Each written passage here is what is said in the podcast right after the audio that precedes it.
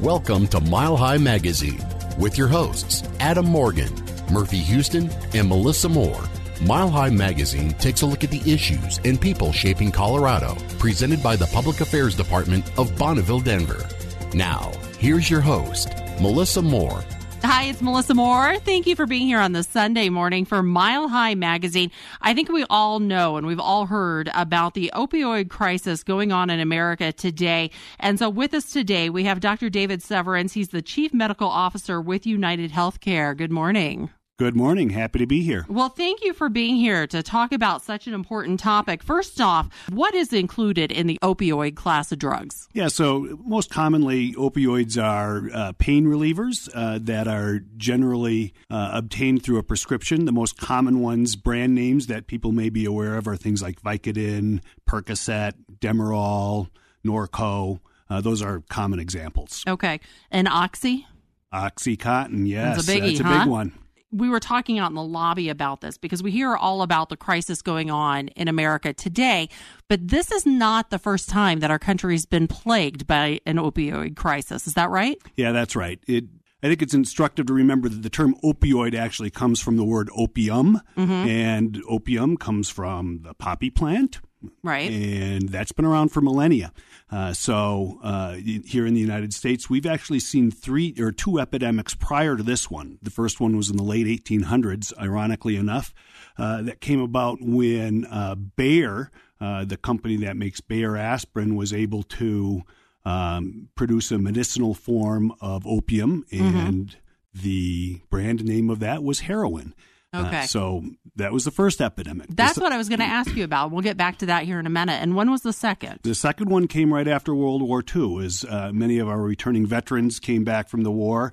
Uh, some of them already, uh, perhaps unknown to themselves, addicted to morphine, mm-hmm. um, uh, came back and began uh, continuing to abuse or either morphine or or heroin, other street drugs. Okay, so heroin is considered part of this opioid crisis. Yes, it is. And it used to be, at least you know, when I was growing up, heroin was like, oh my gosh, you never heard about it, and you see it more in the media now. You hear about more celebrities overdosing on it. Why are we seeing this popularity again with opioids?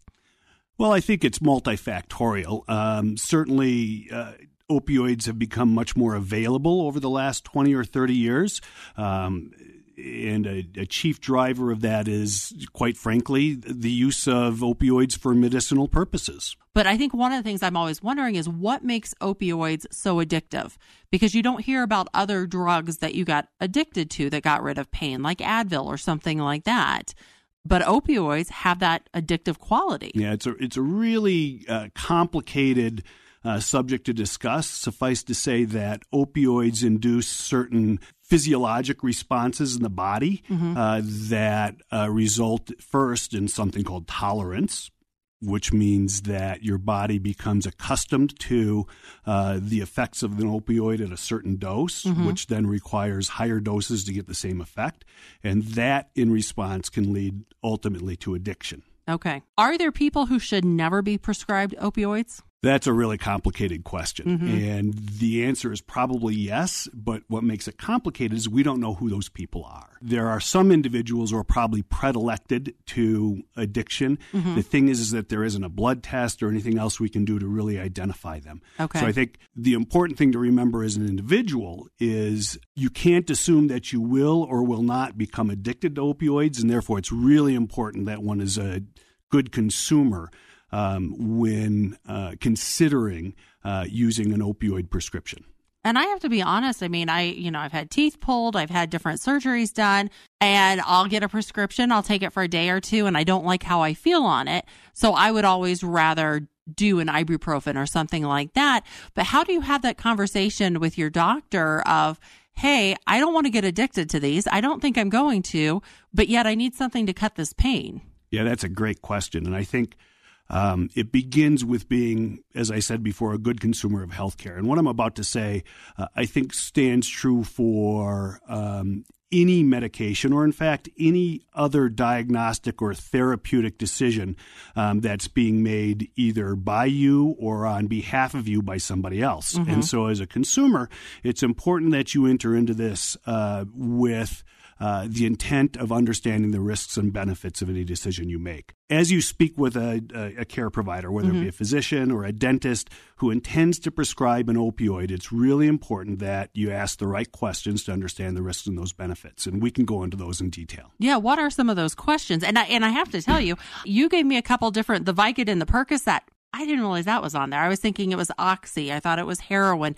Morphine, I knew, but I didn't realize about the other two because those are pretty easily prescribed by a lot of doctors. Yeah, that's right, and they they tend to be uh, lower potency, mm-hmm. uh, but they still have the same likelihood of inducing, um, you know, an escalation in dosing that would mm-hmm. ultimately uh, lead to some type of dependency. So you do okay. have to be careful. How many? Let's start with how many days. I mean, you you're in pain. Maybe it's post surgery, whatever it may be.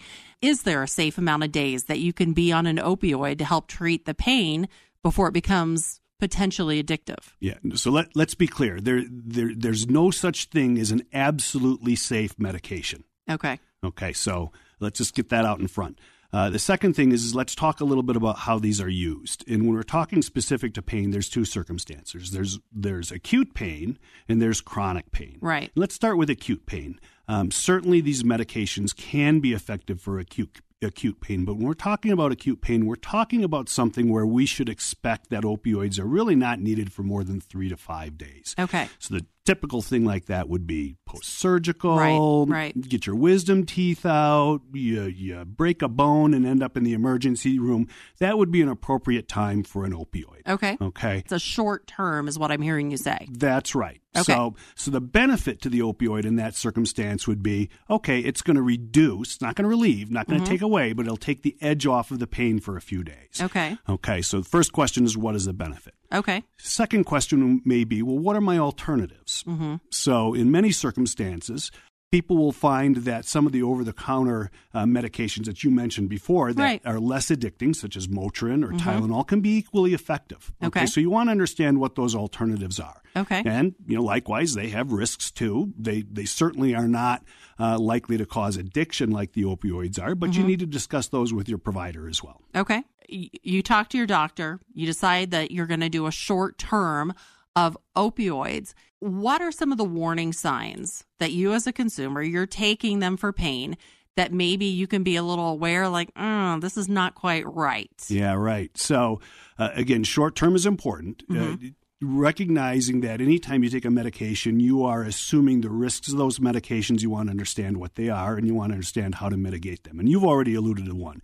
You want to take it for sh- as short of time as necessary. You want to be clear with that with the doctor. How long do you think I should, should need this medication? Right. And so the first warning sign is if you're finding that you need to take the medication for longer than what the doctor has advised, that's something you should clue in on. Hmm. Uh, the second one is, is if you find that uh, the dosing you're taking is not as effective as it used to be, that's another warning sign. That's that tolerance you were that's talking about. That's a tolerance about. one. Then the third one is you just want to be aware of some of the side effects and are they becoming intolerable? You know, mm-hmm. one of the most common ones with opioids is constipation.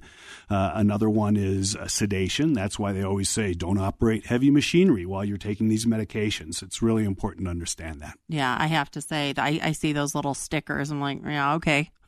I have to go on with life, you know? And right. I mean, I hate to say it, but a lot of times you're in pain or you're post surgery, you're a little groggy when you get prescribed some of this. You don't have the clearest mind to ask questions. Yeah, that's right. And it's important that you ask the questions before the procedure. Mm-hmm. And then when you get home, don't be apprehensive to ask the questions again. Mm-hmm. Make a phone call or have uh, you know a friend or a loved one with you to get those instructions.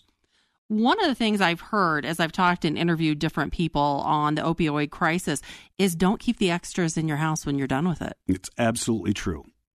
Why um, is that? So, it, it, an interesting statistic is that for those individuals who engage in uh, using opioids for non medical purposes, mm-hmm recreational purposes. Yep. 70% of the time, they get those medications, they access those medications from somebody else's prescription. So, a family member or a friend.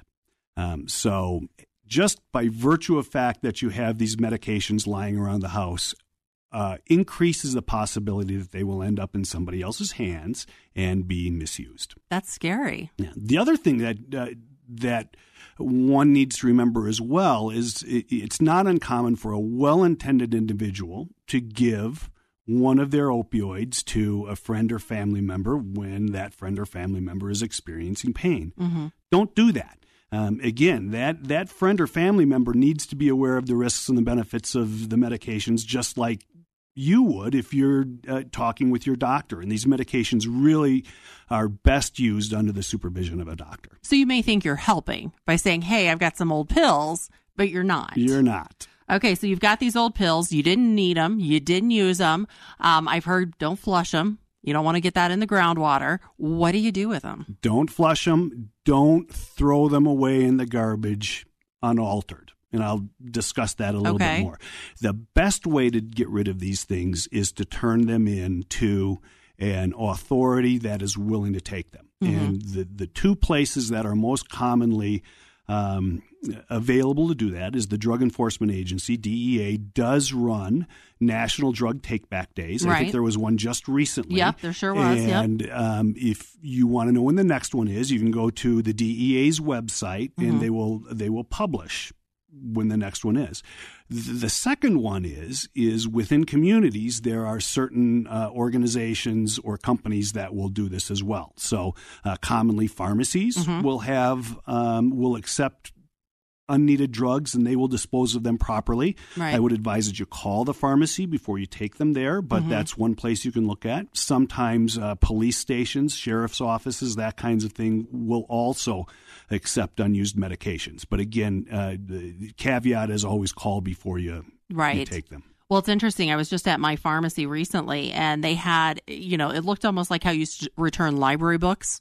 They had a big bin outside and it said for your unused drugs.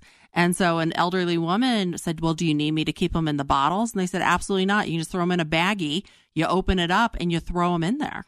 Right. And that you can't reach in and get them, you know, but they're collecting them all the time now, apparently. Yeah, that's right. And if all else fails, um, I, I, mentioned don't throw them away unaltered. There are a couple of ways that uh, people have recommended that you could uh, throw them away in an altered way. So what, what does that mean? One example yeah. would be mix them with used kitty litter.